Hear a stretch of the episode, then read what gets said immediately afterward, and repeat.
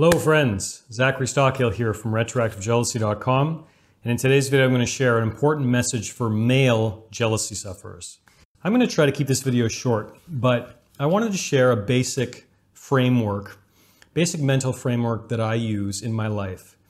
In my business life, in my fitness life, in my relationship life, in my dating life, that I think has given me an edge over certain other people that I think has helped me be successful to the extent that I'm successful.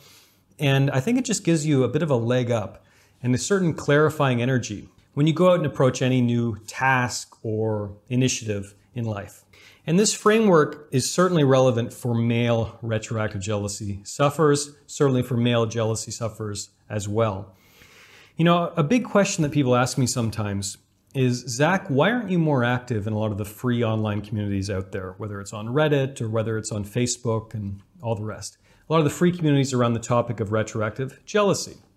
And I certainly have engaged with those communities in the past and I have dipped my toe in now and then. There are various reasons why I'm not as active on there as I probably should be, frankly.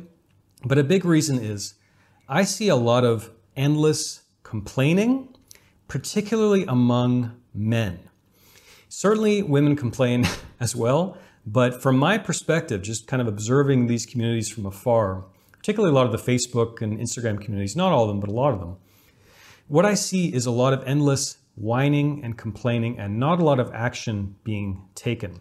Not a lot of ownership, not a lot of self reflection, not a lot of people who are actually owning their issue, owning their stuff, and getting to work.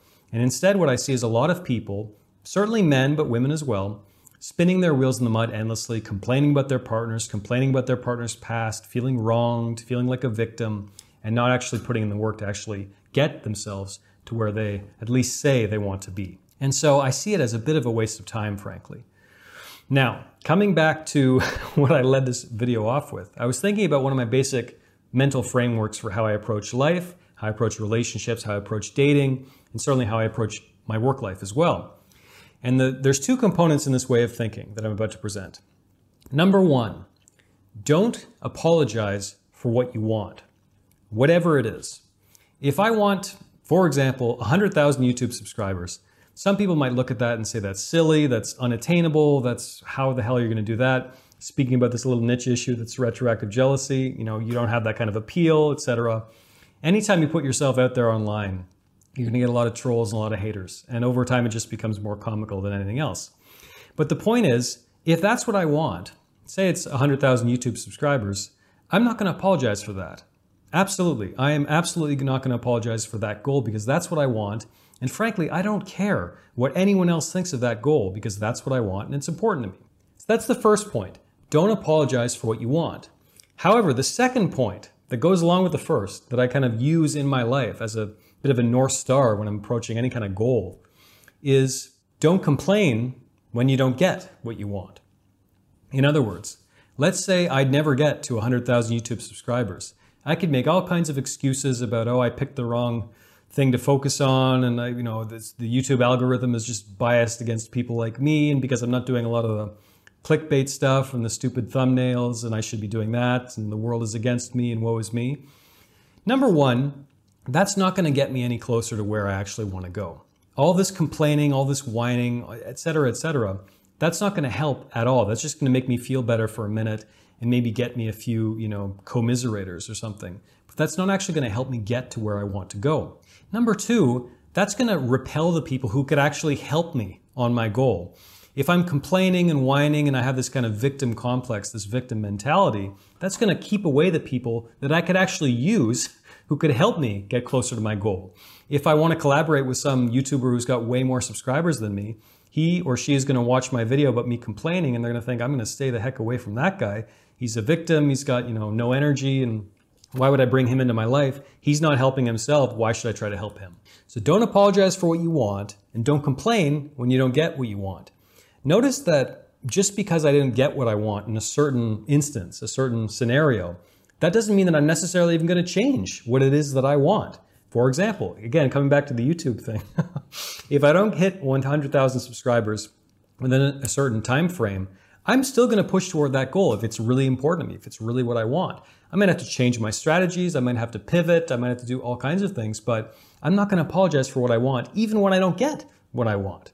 Because what I want is still personally meaningful to me, and I think it is attainable. It's just going to take some time, and more importantly, it's going to take some hard work. Now, why am I telling you this, you know, anecdote about YouTube and using this example and talking about this stuff? I see a lot of, particularly men, in the online space, in things called the red pill community, in the manosphere, things like this. A lot of guys, what I call like the posturing alphas, alphas in quotation marks. Guys who are trying to sell themselves as dating gurus, as experts on women, as authorities that other men should look to and trust. A lot of these guys, number one, are, I believe, the most insecure human beings on the planet because I can see in their whole body language, the way they present themselves, the way they artificially lower their voices, the topic matter that they're talking about. A lot of them are just extremely insecure, trying to puff themselves up. There's no real vulnerability, which shows strength, uh, evident in their personalities and the way they present themselves. I don't have a lot of time for a lot of these guys.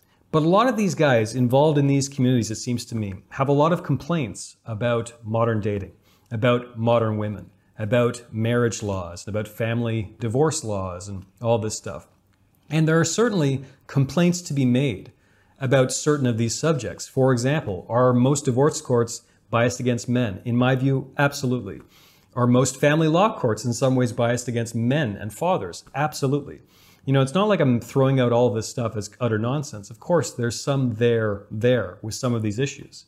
However, I see a lot of guys complaining about when the world doesn't give them what they want on a silver platter. I see a lot of guys endlessly spinning their wheels in the mud and just, you know, chirping each other. And there's all this infighting in these communities. And a lot of these guys, they say they want certain things, but when they don't get those things, all they do is complain about it rather than recalibrate, rather than re strategize, rather than change up their strategy rather than double down on the work that they need to do to get where they want. Because life is hard. Relationships are hard. It's hard to succeed in business. It's hard to succeed in life. If success in life, in business, and relationships were easy, everyone would be doing it. But everyone's not doing it, obviously. The divorce rate is over 50%, and the overwhelming majority of new businesses fail, to cite two examples. So, how does this relate to you? If you're a male jealousy sufferer, if you're a male retroactive jealousy sufferer, you might want certain things from the world that you're not getting right now. You might want a certain type of partner, a certain type of woman, for example, a certain type of relationship, a certain type of way of feeling about your partner that you don't feel now. Whatever it is, you can want whatever you want. A lot of people play it very, very safe and very, very small when they're coming up with their dreams, when they're envisioning their ideal future. A lot of guys, in particular, play it very, very small. And I'm saying don't do that you can, you know, aim for the stars, shoot for the stars, whatever you want to call it. It's okay to dream big. It's okay to have big goals, whether it's woman goals, you know, dating goals, relationship goals, business goals, whatever it is. I don't think that there's any reason for you to apologize for what you want. But at the same time, don't complain when you don't get it. I'm not saying that if you don't get it, that doesn't really hurt, that isn't frustrating, that doesn't anger you, and all these things. Of course it does. But all this and endless complaining and whining and whinging is not getting you any closer to what it is you actually want. So instead of complaining, you might have to double down on the work that you're doing now. You might have to commit to a different plan. You might have to pivot. You might have to re-strategize. You might have to move. you know, if you really don't have a lot of time for a lot, a lot of the women in your country, you might have to change your whole life and move. It's as simple as that. And this is not easy for a lot of men to accept, but from where I'm sitting, what are the alternatives? if you have certain goals, if you have certain aspirations that are really important to you, you should be willing to make big changes, big changes in your life to attain those goals. And complaining and whinging and woman hating and all these things in these toxic online communities is not getting you any closer to your goals. So if you're a man watching this and you have certain goals for your dating life, for your relationship life, for your business life, or whatever it is, don't apologize for what you want but don't complain when you don't get it. Because if you're not getting what you want, it's just time to re strategize, time to pivot, and you'll get there eventually with enough hard work, patience, and crucially, for a lot of these red pill manosphere guys, crucially, a bit of a sense of humor, bit of taking yourself a little less seriously sometimes.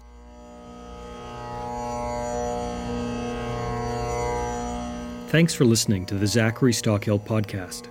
If you enjoyed this podcast, please be sure to subscribe and leave a rating and review on Apple Podcasts or your podcast app of choice. To learn more about my work on jealousy, relationships, and more, please check out my YouTube channel at Zachary Stockill. For information about my online courses, books, and coaching service, please visit my website at retroactivejealousy.com.